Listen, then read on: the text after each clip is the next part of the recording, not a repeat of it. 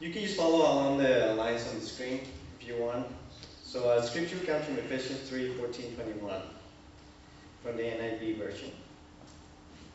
For this reason I kneel before the Father, from whom every family in heaven and on earth derives his name. I pray that I pray that out of his glorious riches may strengthen you with power through his spirit in your inner being, so that Christ may dwell in your hearts through faith. I pray that you, being rooted and established in love, may have power together with all the Lord's holy people to grasp how wide and long and high and deep in the love of Christ, and to know his love that surpasses knowledge, that you may be filled to the measure of all fullness of God. Now to him who, who is able to do immeasurable more than all we ask or imagine, according to his power that is at work within us. To him the glory in the church and in Christ Jesus throughout, throughout all generations, forever and ever. Amen. May God's word shape us and form us. Amen. Thank you, Magdiel. God is good all the time. God is good all the time. I don't know about you, but I'm really excited this morning. I'm excited because I've been having a blast preaching out of Ephesians. And uh, I've done Ephesians, I've preached Ephesians once before, maybe a, four or five years ago, uh, but it never felt like this. And I think it's because I've been really in the text, and there are new things that are coming up every week and every day, and it's just like a kid in a candy store. Right? Here's a new candy, or a kid at Halloween. Um, and so I have a sweet tooth on the scripture, and so I'm really excited uh, to uh, bring the word to you. Um, and this week we're going to be talking about family. Everyone say family. Family. Family, right? We are a family, a family of God. We are, each of us have been a part of a family.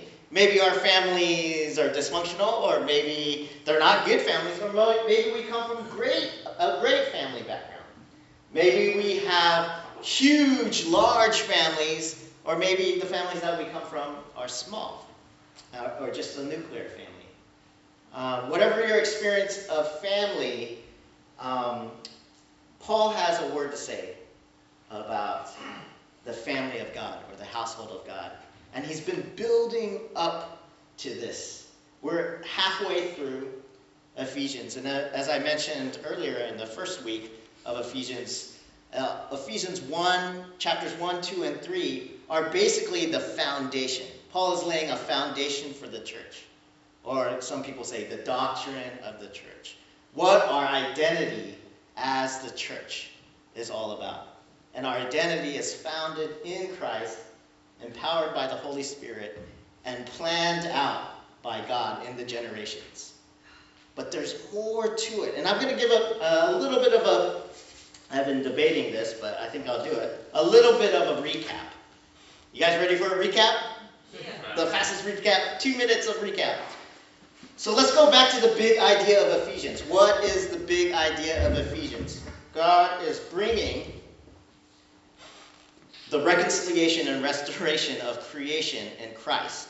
And God is doing this with us. Let me say that again. God is bringing the reconciliation and restoration of all creation in Christ. And God is doing that with us. The church, us, is an agent of restoration and reconciliation in the world as she is rooted in the foundation of Christ. Amen? And in chapter 1, uh, we remember Paul saying, You have adoption. You've been adopted as sons and daughters of God. And because of this, in Christ, we have some legitimate, legit spiritual goodies. What are these gifts, these presents that we get as inheritors from Christ? I'll name three. One, in Christ, we have adoption. We are all adopted sons and daughters in Christ. Two, in Christ we have redemption from lives of death. You were once dead, right? But now you have life. You, you've been redeemed and saved from a life of sin. Three, in Christ, we have been sealed in the Holy Spirit who empowers us. Adoption, redemption, sealing. Sealed and empowered. The Holy Spirit has given us as is our down payment, right? He's our real, t- she's our real time power, the Holy Spirit in us. Um, also, a part of chapter one is that we have access to the overwhelming greatness of God's power that is working among us believers. As adopted sons and daughters, we have access to an overwhelming power. That's amazing if you think about it. On to chapter 2. Chapter 2, verses 1 to 10, the first half, it's about vertical reconciliation. The people of God being reconciled with God in the vertical sense. We are made alive to do good, right? How does Paul start it off? You were once dead in your transgressions, but God, in his goodness and mercy, saved you. He saved you and made you alive. And at the end of that section, it says, You were made alive to do good. Verse chapter 10, verse 10. Chapter 2, verse 10. Instead, we are God's accomplishment, created in Christ Jesus, what? To do good things. God planned for these good things to be the way we live our lives. We were dead, He made us alive so that we can do good things. Amen. Life. Then the second half of chapter 2 switches from the vertical to the horizontal. Horizontal reconciliation, and specifically the reconciliation between uh, Jews and Gentiles in the uh, church at Ephesus. Right? And we remember that Paul mentions that Christ is our peace and breaks down the barriers of hostility. And remember, I showed you the temple structure and kind of like the divisions that were set up and actual walls that kept Gentiles to the outside of the temple. And there were rocks that said, if any Gentiles pass this point, that's punishable by death. So there were actually walls of hostility that separated people from having access. And these walls were based on cultural, culture, race, right, and physical appearance. So that's one. Christ is our peace and breaks down the barriers of hostility. Two, those that are far are brought near. The Jews and Gentiles are brought together as one body. Remember, near, far, near, far, right? The Jewish people were near because they were the historical people of God. But here are the Gentiles, Paul being an apostle to the Gentiles, very excited about this new group of people coming into the faith. And he's saying they were far, but God, Christ, is bringing them near. And actually, God is creating a new humanity, right? A new church, a new a temple, and bringing the two into one household. The third part, uh, uh, the second part of chapter 2 is God is bringing together a reconciled people under God's new household. Um, and this new household is subverting the household of the empire. Right? The people are being built up in Christ as a living temple. And remember the, uh, the root, the Greek root oikos, which means household, is a play on the household of Caesar, or kind of in the Roman culture, household uh, was the way that the society was structured. And Caesar was actually the head of the whole household. And so God is saying the church actually is a reconciled household, my household. And that's over and against Caesar's household, or the household of the world. Are you with me? Yeah. Last week, we were in the beginning of chapter 3, and it's about the great mystery, right? And we talk about, for us in English, mystery is like this unattainable, unknowable, you know, in a cloud mystery. I can my wife is a mystery. I'll never fully know her, right? I'll never fully know what's going on in her head, and you can't know something. But for Paul, mystery is actually a revelation from God, right? And it's actually very clear. What was not known before has been made to known to me through revelation from God. And this mystery is that God is creating a new humanity and making the two one. And that Gentiles now have access to the faith, now are grafted in, are brought in and made citizens of the nation of God, essentially. And that's the mystery. That now, from this point forward, the church, ministry, everything's going to look differently. It, we're opening up the gates. We're fling wide the heavenly gates. The temple veil is being torn. God is opening us up for the whole world. And this is my call. My call, Paul is saying, is to this mystery. And that's the call of the gospel. Um, so he's saying about the mystery. Through the gospel, the Gentiles are heirs together with Israel, members together of one body, and sharers together in the promise in Christ Jesus. Verse 9 God who created all things, this is key. God who created all things. What Paul is doing when he uses this phrase is bringing the redemption of humanity and the restoration uh, of creation together. Does that make sense? Right? So if God is res- restoring all things, all created things, and we are here about talking about salvation of people, of individuals, He's bringing that salvation story and making it one and the same as the redemption of all creation. So this new humanity, this new church, is about God's work of redemption in the world.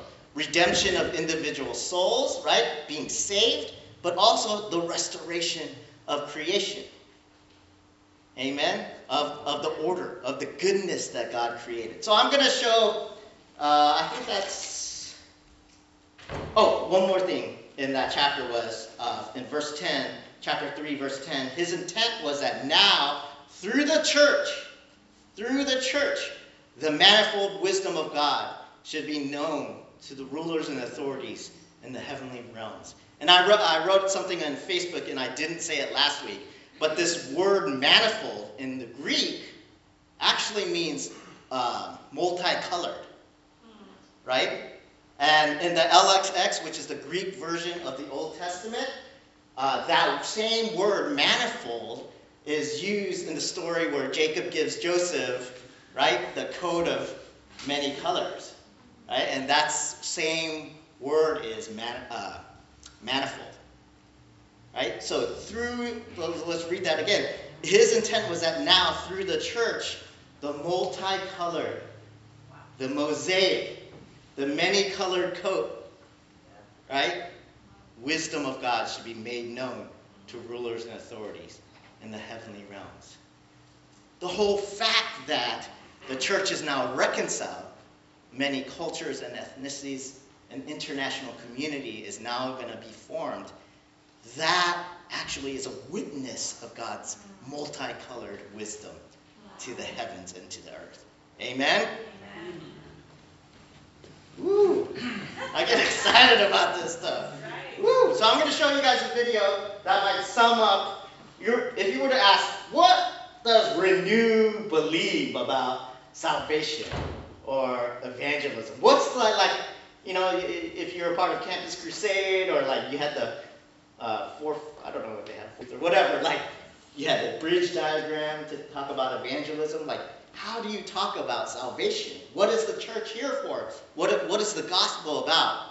I think this sums it up in a nutshell. This was a YouTube video. It's actually put together in like 2004 by my friend who was on staff at the University, James Chung, and it's called The Big Story. And this is just part one of the big story, but we'll take a look at it. Hopefully, there's no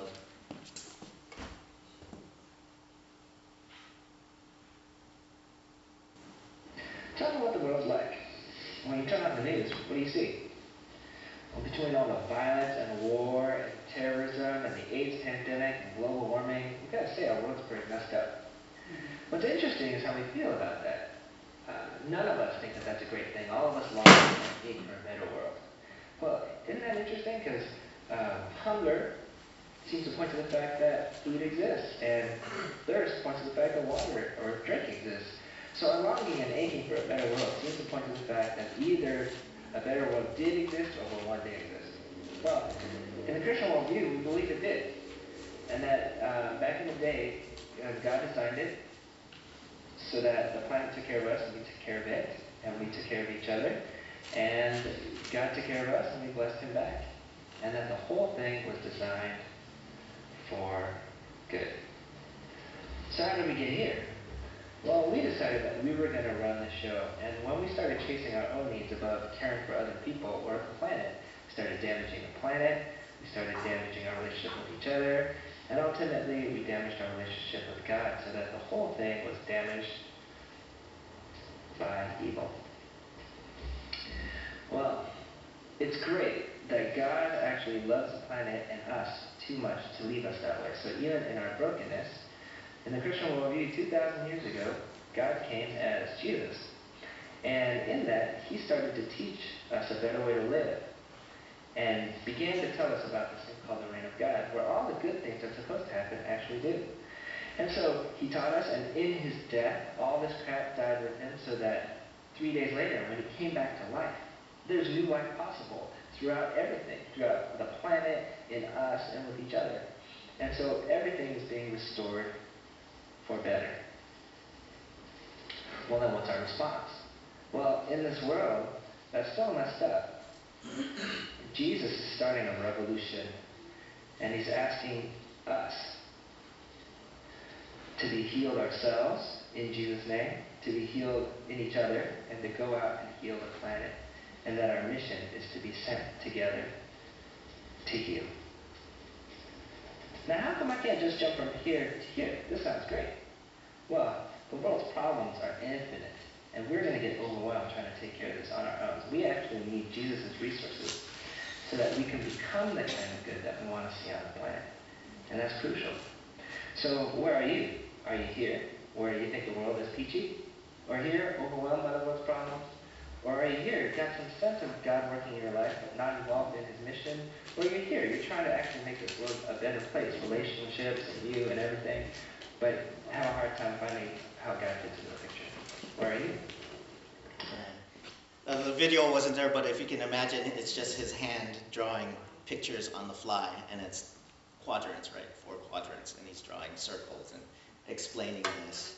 Uh, but I really like it because I think it captures what Paul is talking about. He's not just talking about an individualized, privatized salvation, right? Because how can you have reconciliation with yourself, right? You need other people to be reconciled. How can you restore your relationship with others, your relationship with the earth, um, unless it's manifest, right? Unless it's multicolored, multifaceted. And so it's a community thing as well. Right? We're doing this, and this is what he's talking about. Together as the church, we are agents of restoration in the world, basically. And that's what renew is about. We're renewed by God for the renewal of our neighborhoods. There's that sense that as God is renewing us and restoring us and healing us as individuals and as a community, we can't help but be sent in that mission, God's mission of restoration and renewal in the world around us. And so that's what it's about. Amen? So that's the recap. Now let's get back to family. What are your family roots? Who are your people? Where do you come from? What is your story? So we're going to take just uh, one minute quickly to share. Uh, what, if someone asks you, what is your what is your background? What is your what are your family roots? Tell them that story in one minute.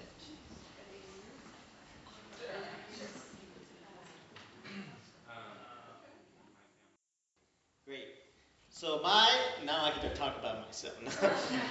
so my family roots, if I were to sit down with you and talk about where do I come from, who are my people, what's my story, uh, I would say I would start with uh, I'm a, I was it was all a sparkle in my father's eye. I'm a second generation Korean American. My parents immigrated to the U.S. in 1973 my, when my brother was one. I was born in Honolulu, Hawaii. I was born a twin. My twin was named Jonathan, and he died in infancy. Though I did not know him, I knew him in the womb as we were clutching each other for comfort, his palm on my cheek. I've always had a deep sense of something missing or someone missing in my life. It has driven me to search for intimacy and to seek that something in others. It has driven my pursuit of Jesus. Being bicultural in an immigrant home was shaped, has shaped me in many ways. The identity switch um, that I had to do to negotiate the world out there versus uh, the world at home. Um, and then what some people call the triple consciousness, right? It's uh, my Korean American, my Korean heritage at home, and then you know the American kind of identity out there. Um, but then there's another like Korean American identity uh, or Asian American identity, and that's why maybe Chinese American, a Japanese American, and Korean American, though they're totally different cultures and backgrounds, can be lumped together and find solace in one another because it's a triple consciousness. Our difference is similar enough for us to want to be together. Um, let's see where it also affects the intimacy thing, being the, the, that switch, that bicultural switch. What does it mean to grow up, to have grown up with a mother who will, who still wrestles to speak English, as many years as we've been here, and stayed at home um, and, and never worked? Um, what does it mean to have an amazingly gifted father who always felt trapped and limited in the States, and so, sometimes only had anger to communicate a deep sense of powerlessness? Moving around a lot has also shaped me. I was born in Hawaii. We lived in Samoa. Then we moved to LA. And my golden years, right, of elementary school was in Texas. Um, I, I could actually have a southern accent and be wearing cowboy boots right now, which is weird to think. Then we moved to Georgia, where we often lived in poverty. Uh, my friends were mostly black, um, and also a, a boy from India named El. Um, I was a huge Atlanta Hawks and Georgia Bulldogs fan. It's like inconceivable. then we moved to Seattle, and I fell in love. It is my home now. It's a place that shapes my thinking through its geography and its industry. In one prayer time, a college mentor um, heard the word image chameleon for me in a healing prayer time. Um, and that kind of came out of the, the moving around a lot and being able to like adjust and adapt to different such situations. But part of that, that brokenness was also my gift, right? The brokenness was being able to change based on my environment, but never feeling like I was at home or never knowing who I was. Uh, but the gift is being able to relate to many different kinds of people um, with different backgrounds. Um, but it also, this chameleon aspect also affects the intimacy thing. But we all have our stories, we all have our family roots. But as you get older or introduced to new environments, you change. Your worldview expands, hopefully. Hopefully, you evolve. And you release uh, how limited your background is. If you live in fear of the unknown or the other, you may cling ever more tightly to your roots and become mired in rigid prejudice and tribalistic ways of thinking. Um, but who we are now um, and our roots, who we, who we are and our roots affect how we relate to friends loved ones, spouses, future spouses, um, who have completely different backgrounds of their own and lenses for experiencing the world. Um, but Paul has just wrapped up telling us of the great mystery of God, God's amazing beta testing plan, that God is making Jews and Gentiles one family and creating a new humanity, a new multicultural community of the, in the church to reveal his own glory through Jesus Christ. And it's, he stops, right? What does he say? For this reason, I kneel before the Father and this passage is actually an intercessory prayer. And I feel like Paul is so excited about everything that he's laying out about the identity of these, this new people, about the identity of the church, that he stops. Right now, I'm so excited and I love you so much, and I'm so excited of the implications of this new reality that we are all family, that I'm going to kneel before our Father right now and pray for you. Pray for you to know this deeply in your heart. This is actually the second prayer of intercession in the Ephesians so far. For this reason, I kneel before the Father, from whom every family in heaven on earth derives its name. Every family gets its name from God. He's, like, mind blown. It's a revolution. And the way that this is, you can hit the next slide, the way that this is, um, uh, the way that this is uh, shaped, formed, um, I call it a progressive prayer. So there's a progressive pr- prayer in four stages. And the four stages are intercession, or indwelling, uh, rooted and established in our love, the knowledge of the love of Christ, and four, to be filled with the fullness of God. So the first one, indwelling. I pray that out of his glorious riches he may strengthen, strengthen you with the power through his Spirit in your inner being. Um, there are two words in the Greek that mean indwelling, that he may live in you, that his, his power would be in you. Um, and those are paraoiko, once again, the oikos, the household. And if you remember, paraoiko he used to describe aliens. So that word is, is kind of a weaker word. It means someone who's kind of a guest in, in a country or a guest in a household. And the word he uses here is kataoikeo, um, which means the Lord of the household. That he would come into you, indwell you as the Lord of your household of your inner life, of your inner being. That God would live as the master in your home. Then he talks about their love, right? That you would be rooted and established in love. And at first I was uh, thinking that this was rooted and established in Christ's love or in God's love. But he's talking about rooted and established in your love for one another and your love for God. My prayer is that you would be rooted, that you would love each other, and that you would love God.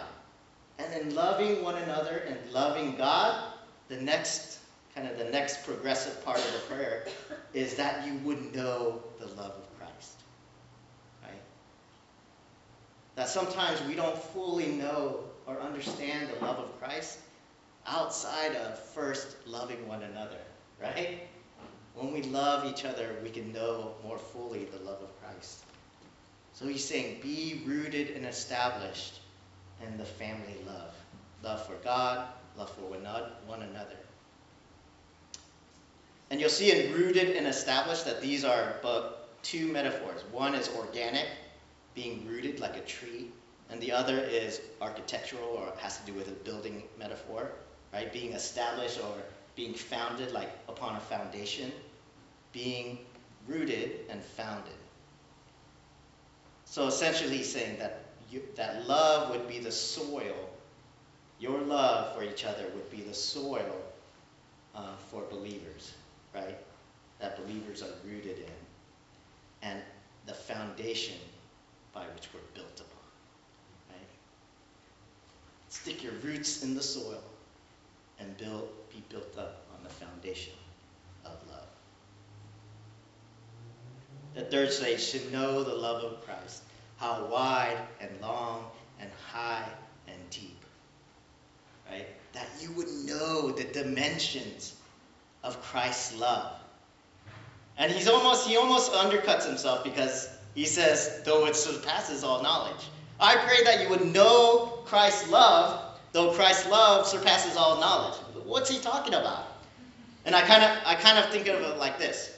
We know, we can imagine the dimensions of the universe, right? It's infinite, it goes on and on and on. But we cannot know or experience every inch of that universe. Does that make sense? We can imagine, we can come, we can approach the immensity of the universe, but we cannot know the corners of that universe. Amen? We comprehend the infinite size of the universe, but we will never see it. We need to be we need to be in the manifold wisdom of God. And we are now, oh, we are in the now and not yet. Right? So we can know we can know of God's infinite manifold wisdom and love, his multicolored, multifaceted love. We can know that it's infinite. We can know that it's dimensions, but we will not fully experience that. We will not fully know that until we love every single person in the world, if that makes sense, right? And so our experiences are limited. I, when I was young, I only knew a certain kind of people. I knew a certain geography of people. When I got to college, I met a whole different type of people and more a variety of people and a diversity of people. And now that I'm an adult, I see I've come across more and more people. And as we have more and more relationships, our knowledge of the infinite love of Christ expands, right? Because our experience of loving people expands in the diversity of people we meet. That's what he's saying.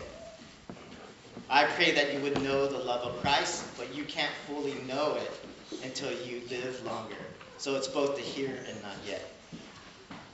Woo, I didn't know I was this late. And the fourth, I'll go faster. Maybe I shouldn't have done the recap. I'll go faster. The fourth uh, and that you would be filled with the fullness of God. This is aspirational. It's the same. It's the same kind concept. In Christ, we are in the fullness of God, and yet we are still growing into His fullness. As a church, we are still being built up. Though we are founded on the fullness of God and Christ, we are still growing into the fullness of God's glory. Right? We experience this fullness, yet there is so much more there is infinite moreness, right? We can be diverse and have multicolored, be an expression of multicolored wisdom of God, but there's still yet more that we can bring into our community. That we more uh, gifts that people can bring to us that we don't know yet. So in that way, we are in the fullness and we can know the fullness of God, but we are continuing to grow into the fullness until the end of time, right? When every nation, tribe, tongue, and nation is giving glory to God. Amen. I think this is beautiful basically because God is, or Paul is saying, our parent is rich. Like, can you imagine if you got, your parents died and you got adopted as a foster child into a new family? Right? And there were other kids that were adopted into the family, and they were like, oh, did you know? Our daddy's rich. Our parents are rich, right? And you can get everything you want. And this is, this is what Paul is saying is, it's immeasurable. The riches of God's grace is immeasurable. And we, as a family, are inheritors of that. We have the credit card we can call upon the Holy Spirit. Right? What can you ask in prayer? What can you even imagine? Our God's power is immeasurably more than you can even ask or imagine. You know, sometimes I get in fights with my wife, and I'm like, what is this thing in my heart? I can't get rid of it. Bad, David, bad, David, bad. Like it's like, it's like out of control. Like I know it's not good. I know it's gonna mess up our relationship. I know there's gonna be tension and conflict, but it's still it's still there. I still feed it sometimes, and it's like, ah. right? Can I imagine a life, a heart, where God redeems that and takes that away? God can do even more than what I can imagine, what you can imagine. Let's pray. God, thank you so much for your immeasurable riches, the glorious riches that you've given to us in Christ Jesus. That we are part of your family, that we carry your name, and that you are creating a people for yourself that is subverting um, what the world is telling us um, is the way that we should be. Help us to draw from your well in prayer, in our dreams, as a community, that as a church, we can be a part of being renewed by you and restored by you, uh, and a part of your mission, being sent uh, to restore the world. In your name.